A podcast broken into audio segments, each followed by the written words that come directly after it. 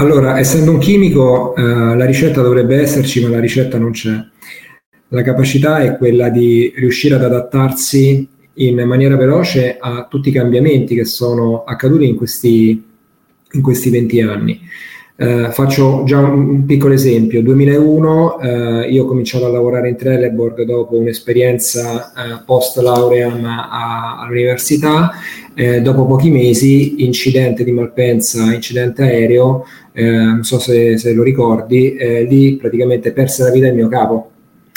Quindi primo grande cambiamento da un punto di vista lavorativo, vivere delle emozioni molto forti che poi hanno, pro, eh, hanno portato l'azienda a prendere nuove decisioni all'interno della, della, stessa per poter dare una nuova forma alla, ricerca, all'allora ricerca e sviluppo.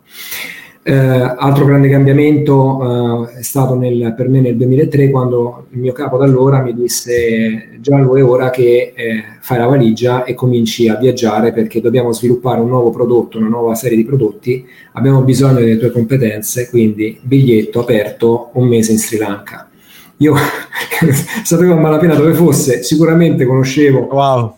il paese per il tè, eh, e, lo, e, ho scoperto un mondo, pensa che sono stato lì più di 95 volte, quindi mh, mm, diciamo ho visto crescere Dubai dall'aereo. La conosci bene? E, sì, assolutamente e, devo dire che ho trovato lì, eh, oltre che eh, un elevato livello di umanità e di eh, professionalità, anche ehm, molte competenze. Quindi cominciare ad aprire la propria mente, ad interagire con colleghi che hanno una visione del mondo differente dalla tua, guidati anche diciamo, da un aspetto religioso che è molto forte.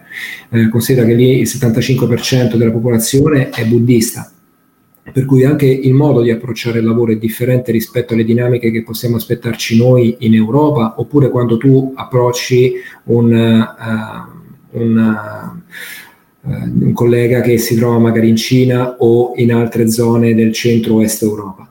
Quindi la capacità di adattamento a quelle che sono le diverse eh, dinamiche eh, culturali che eh, guidano le relazioni con i colleghi. Questo perché? Perché eh, quando io ho chiesto per la prima volta a mio figlio che, che, chi è per te un leader, lui la prima cosa che mi ha risposto è uno che comanda e che poi insegna il che poi insegna gliel'ho dovuto un po' tirare fuori io.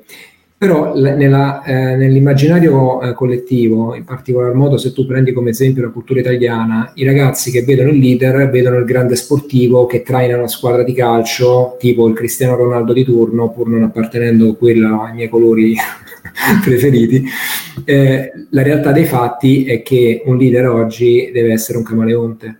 Un leader oggi deve essere in grado di cambiare il proprio modo di lavorare in funzione di quelli che sono gli eventi esterni che ti stravolgono eh, il, la realtà privata e la realtà eh, lavorativa stessa.